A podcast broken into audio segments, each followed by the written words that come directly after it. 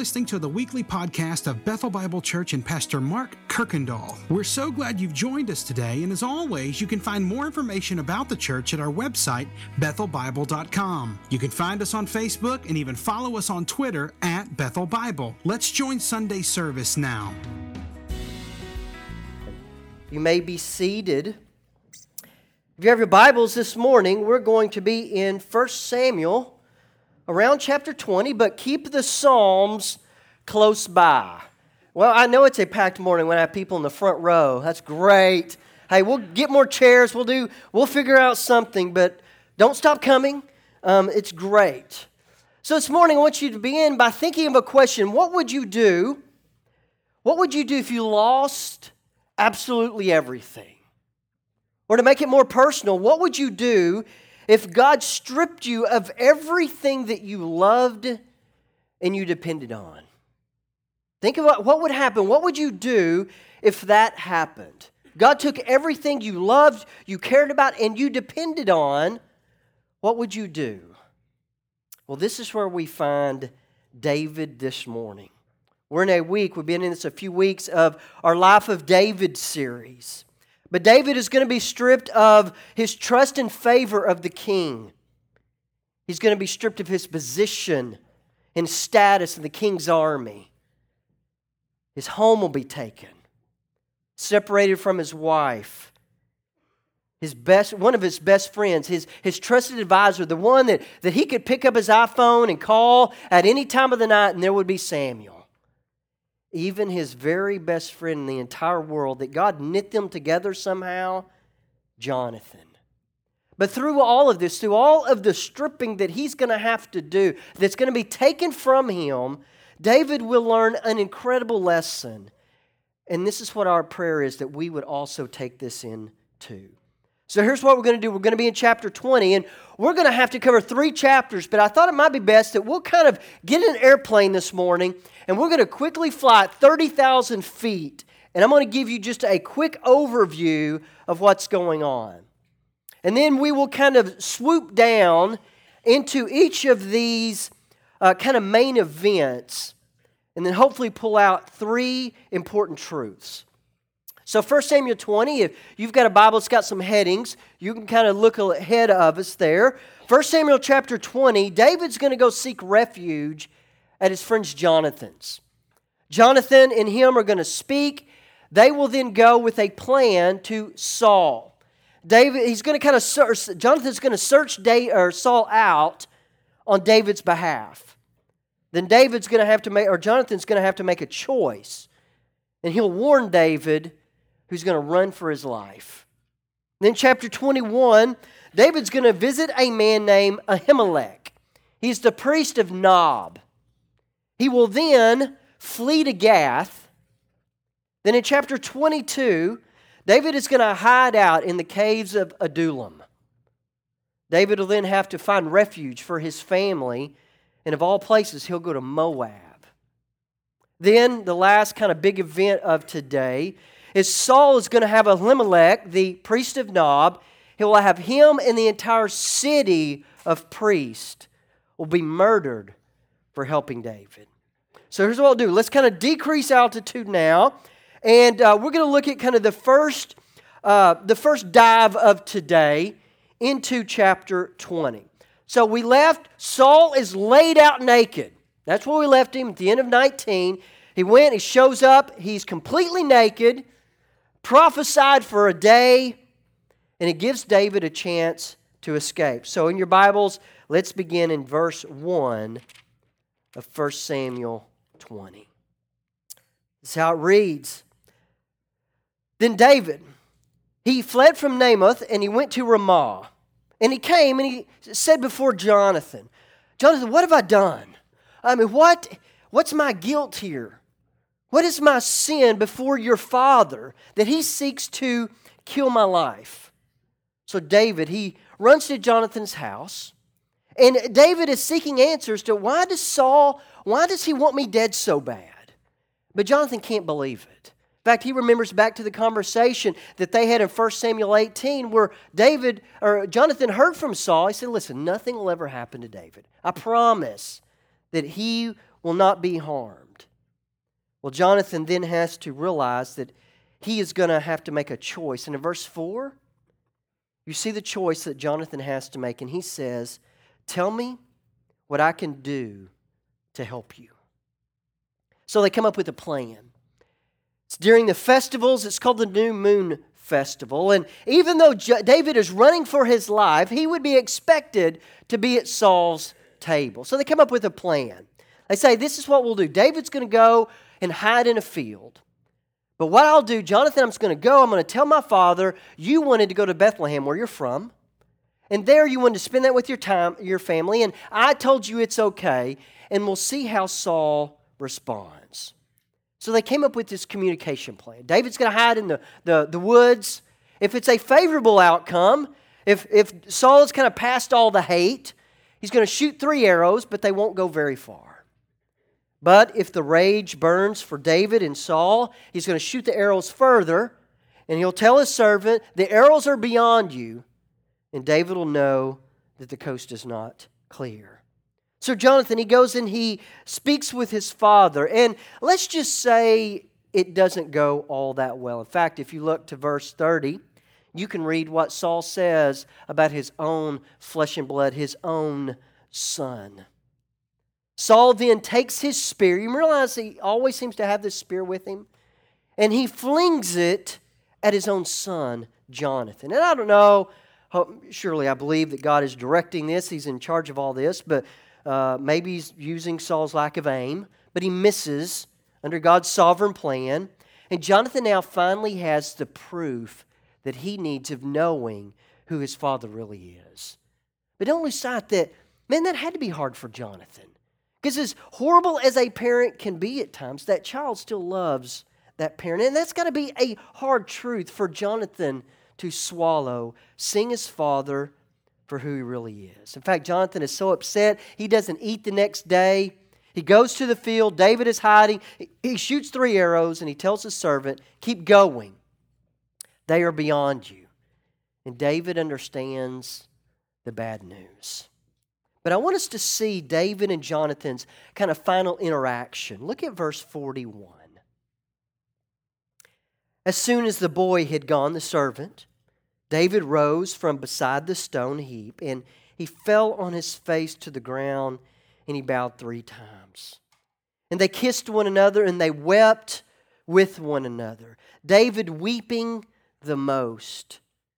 And then Jonathan said to David, Go in peace because we have sworn both of us in the name of the Lord, saying, The Lord shall be between me and you. The Lord is our bind, and between my offspring and your offspring forever. And he rose and he departed, and Jonathan went into the city.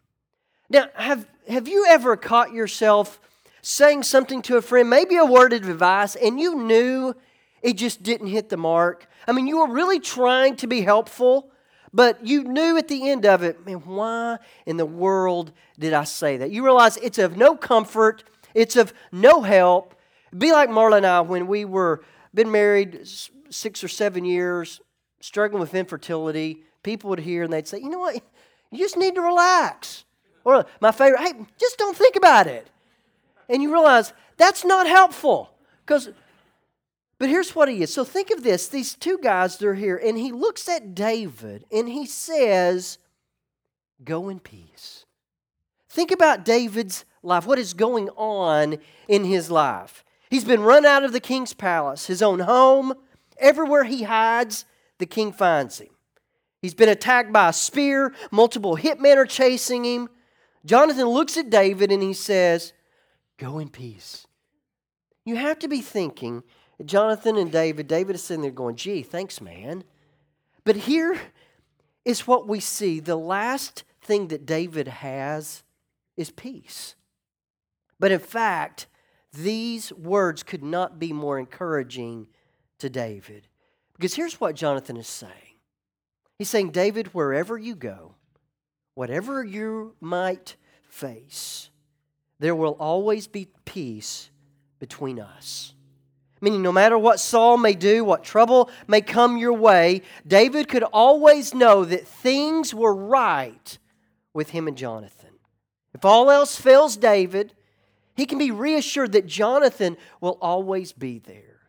And hopefully, you've got a friend like that. Maybe you're even married to them, that no matter what is going on in your life, you can turn to this person because you know we're always good. But this begins, if you take notes, you write in your Bible, this is where you kind of put the, the star of a change. This is where David will now begin his life in total exile. Think again about all that God has stopped from David placed in the king's army, his home, his wife, his trusted advisor Samuel is gone, and now his best friend. What would you do? Where would you go? And of all the things we read, we're about to look at one of the most bizarre things in David's life. So, at our 30,000 foot view, here's our second kind of dip down to something lower to look at. Jonathan, or David, is going to visit Elimelech, the priest of Nob, in chapter 21, verse 1. Then David came to Nob and uh, to Elimelech, the priest, and Elimelech came to meet David trembling. And he said to him, why are you here alone? And no one is with you.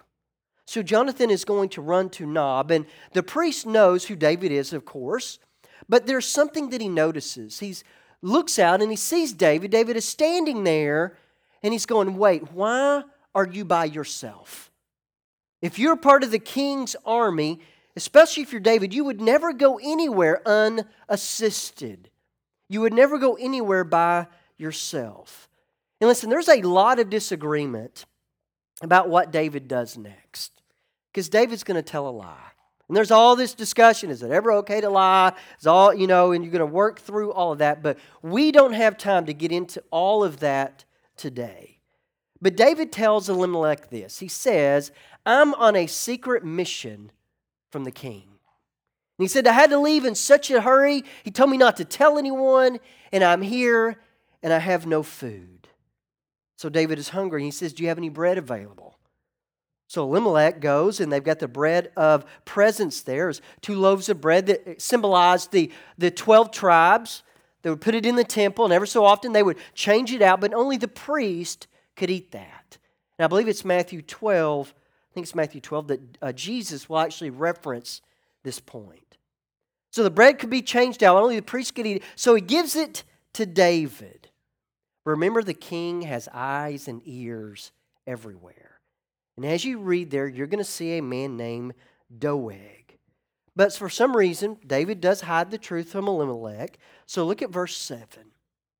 Now, a certain man, one of the servants of Saul, he was kind of a chief of, of herdsmen. He trained other herdsmen for the king, was there that day, detained before the Lord. For some reason, God did not let him leave and his name was Doeg, an Edomite, the chief of Saul's herdsmen. So Saul's got a servant. He sees David, he recognizes him. Now remember this name because he's going to come back into play at the end of this morning. So David then says, he had to leave in such a hurry. I didn't have time to bring any food. He looks at the priest and he says, I don't even have a weapon. Do you have anything here? The priest says, Well, we have one, one sword, the sword of Goliath. And now in verse 10, we get to one of the most shocking things we will see in the life of David. Notice where David goes. We're now in number three, dip in our 30,000 foot overfly. Look at verse 10. David rose and he fled that day from Saul and he went to Achish, the king of Gath. Now, that name should mean something to you, it should strike a memory. So, let me show you where Gath is. So, the bottom there is the sea, the Dead Sea or the Salt Sea. And Israel, the Canaan, is there under the Jordan area. And this is where you find Bethlehem, you're finding the city of David. But notice that he runs to Gath. And Gath is in the area of the Philistines. So let me read 1 Samuel 17, verse 4. There came out of the camp of the Philistines a champion named Goliath. Notice where he's from of Gath, whose height was six cubits to span. So David goes to the city of Goliath carrying Goliath's sword. This shows you how desperate David is. He is even willing to run to the city of his enemy. But he, not even just that. He's going to the city of Goliath, carrying Goliath's sword, and he goes to seek refuge, working for the king. Let's look at verse 11. Because he says that he went, in verse 10, he rose and went that day, and he went to Achish, the king of Gath. Verse 11, and the servants of Achish said to him, Wait, king, is not this David, the king? Notice the title he gives him the king of the land. Did they not sing of one another, of him in dances? Saul has struck down his thousands, and David his ten thousands. So somehow the Philistines have access to Israeli music. And they hear these songs of this man named David, and they even refer to him as a king. So once again, David's got to be thinking, I cannot catch a break. And once again, he is discovered among the king of his enemy. But here's where something really strange happens. Look at verse 12. Because what would you do? And David took these words to heart, and he was much afraid of Achish, the king of Gath. So he changed his behavior before them, and he pretended to be insane in their hands, and he made marks on the doors of the gate, and he let his spittle run down his beard. So David starts acting like a crazy person, starts foaming at the mouth, clawing at the doors, just because he knows he has to escape. So now, where does David go? What is he going to do? Man, he's lost his mentor. Can't go there. Can't go back home. Can't go to his best friend. He can't go to his other spiritual advisors, advisors of Elimelech. So he doesn't know what to do. He has nowhere else to go. But you got to love what the king says to him in verse 15, or 14 and 15. Then Achish said to his servants, Behold, you see this man is mad. He's crazy. He's insane. Then why have you brought him in here to me? I do not lack madmen. He said, There's enough crazy around here. So he runs. But notice now our number four of our flyover where David goes in verse chapter 22, verse 1. And David departed from there and escaped to the cave of Adullam. Stop. Don't read any further. I need this to sink in. So David goes and he hides in some caves of Adullam. Adullam is an area between Gath in Palestine area to uh, where he's from in Bethlehem. It's about halfway, and it's very close to where he killed Goliath in the valley of Elah. And David goes, and he is in the cave. So allow this to sink in a minute. David has been stripped of everything he loves, he can count on. David has been brought to absolutely nothing. He has no wife, no home, no friends, no food. We don't even know if he still has the sword. And David is in this cave. He is absolutely alone and he is absolutely broken. But it's in these caves that we begin to see a different side of David. We've seen him as a shepherd, we've seen him as a warrior. One day we'll see him reigning as king. But it's in these caves that you begin to get the glimpse into David through the Psalms. In fact, from these caves, he's going to write some Psalms like 56 and 57 and 142. So I want us to go there for just a moment because here's what you get with David you get pure honesty, but at the same time, you get so much hope. I told uh, Discover Bethel, man, we had a great Discover Bethel Wednesday night. I told him, I said, listen, I have a love hate relationship with preaching. I said, I stand or I get up in, all week and I'm studying, I'm in God's Word, and it makes me come face to face who I really am and the sin in my life. And I hate that. But at the same time, it turns around and it gives me such hope. And knowing that God isn't finished with me. And so here's where we find David. So if you want to turn, we're going to start in Psalm 142, verse 4, the first part of that verse. So, David, think about where he is. He's in this cave, he's hiding out. He is all alone, been stripped of everything he depends on and he loves. And in chapter 42, in verse 4, he writes down these words. He says, Look to the right and see, there is none who takes notice of me. No refuge remains to me. No one cares for my soul. And man, we can relate to that. We can see he is absolutely desperate. He has nowhere else to turn. Everywhere he goes, he is found out. He has been stripped of everything he loves and he depends on. So think of David sitting in that cave, broken, scared, lonely. And he says, I can't go anywhere without the king finding me. I'm outnumbered. I'm outmatched. He's got more resources. I'm all alone. No one is left to care for my soul. And I don't know if you've been in that place. But now I want it to read through and I want us to see the progression in his life because he doesn't stay there. So quickly listen to verse 5 and 7 of that chapter. So, what do I do when my soul, no one to care for me? I cry to you, O Lord, and I say, You are my refuge my portion in the land of the living. Attend to my cry, for I am brought very low. Deliver me from my persecutors, for they too are strong for me. Bring me out of prison, that I may give thanks in your name. The righteous will surround me. Remember that.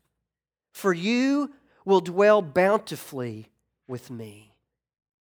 And I believe then he writes Psalm 57. Listen to verse 1 through 3 and notice the progression again.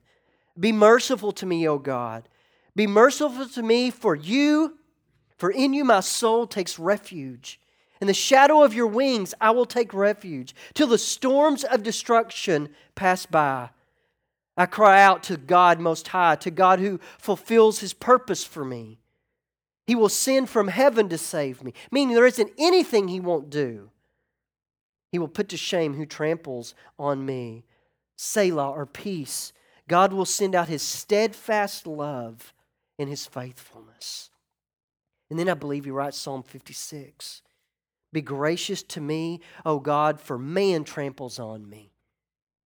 All day long, an attacker opposes me. My enemies, they are trample on me all day long. For many attack me proudly. And he's being honest. But then he says, When I am afraid, I put my trust in you. In God, whose word I praise. In God I trust. I shall not be afraid. So when I'm afraid, I look to God and I will not be afraid. What can flesh do to me? So David says that when life, whatever the king, whether it's the king's spear, the king's servants, I will not be afraid. Because, you know, look, look I, I defeated Goliath. Man, I have dodged the spear so many times. I'm smarter than Saul's hitman. No, he says, it is because my God is greater. So David says, Listen, in my fear, I will trust. And David is at his lowest. He's alone. He's afraid. He's feeling helpless. And he cries out to God. And David fights his desperation with the truth of God's word. Because before he can be an effective king, David has got to go through some things. And he is going to have to be stripped of everything he depends on so that he only can depend on God. And that is what God will use to make him an effective king. So allow this to sink in in a moment. I believe David was wiping the tears from his eyes as he wrote these Psalms. And then he looks up and he sees once again a figure coming to him. And he has to be thinking, not again. I have nowhere else to go. Maybe this is it. I can't run. They're going to catch me in the cave. They see me. There's nowhere for me to escape. Maybe this is how I go out. But as that figure gets closer and closer and closer, we read the second part of verse 1. And when my brothers and all of my father's house heard it. They went down there to him. So that figure is David's father. And then as he begins seeing his father, he realizes wait, that's my brother, and my brother, and my brother. And can you imagine what this meant to David? And David probably wrapped his arms around them, greeted his father, but then he looks up and notice verse 2. And everyone who was in distress, and everyone who was in debt, and everyone who was bitter in soul gathered to him, and he became the commander over them. And there were with him about 400 men. David sees person after person following his father and his brothers, and notice who it is. It's people who are in distress, whether it's the weight of the king's taxes or the bitter souls. They're discontented, they're ready for change. People that David could relate to. And God brings David 400 men to lead. So then we see the fifth dip. David doesn't know how long he's going to be here.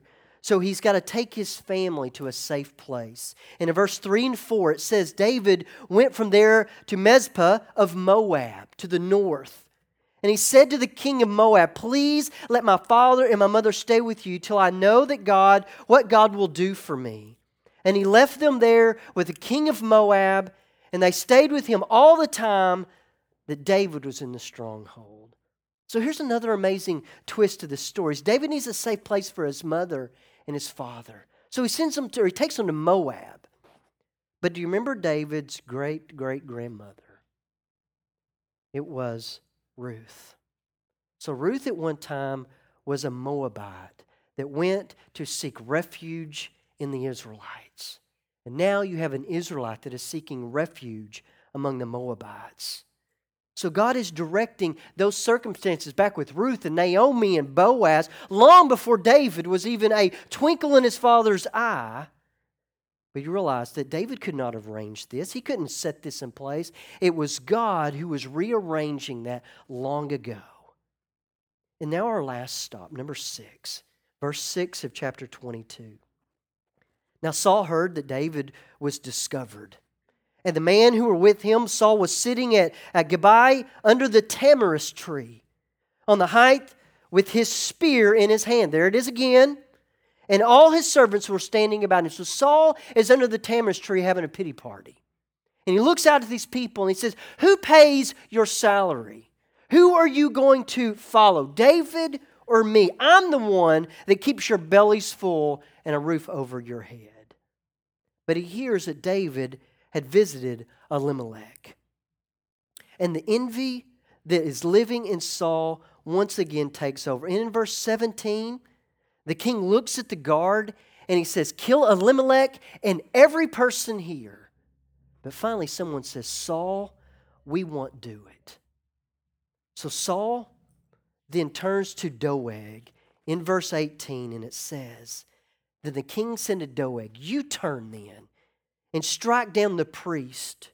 And Doeg the Edomite turned and he struck down the priest and he killed on that day 85 person who wore the linen ephod. So it goes on that he killed every man, every woman, and every child in that town of priests, except one. One son of Elimelech escapes. And you know where he runs? He runs to David. And later on, we were going to see how God is going to use this man in David's life.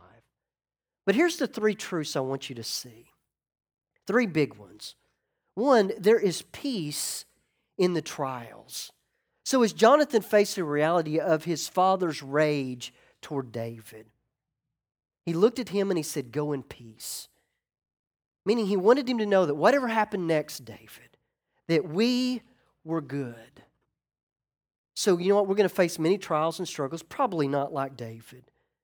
But if you have peace with God through Christ, you can know that whatever you are facing, it is not condemnation. That has been dealt with.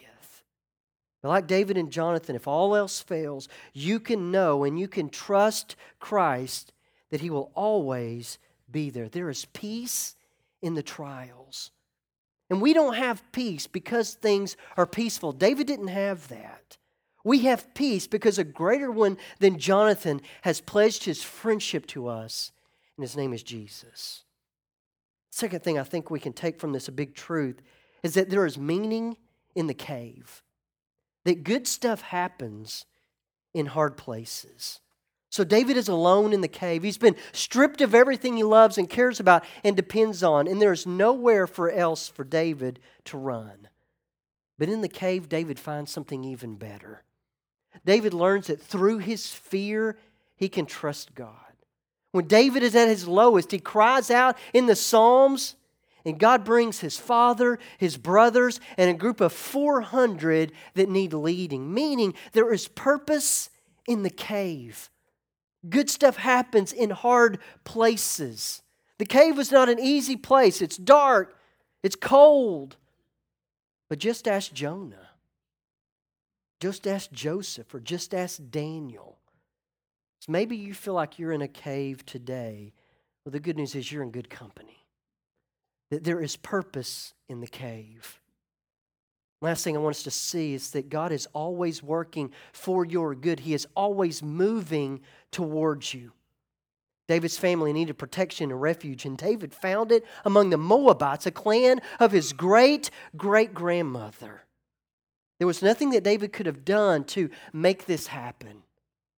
God was directing the lives of Ruth and Naomi and Boaz long before. God always knew that one day David would need a safe place for his family.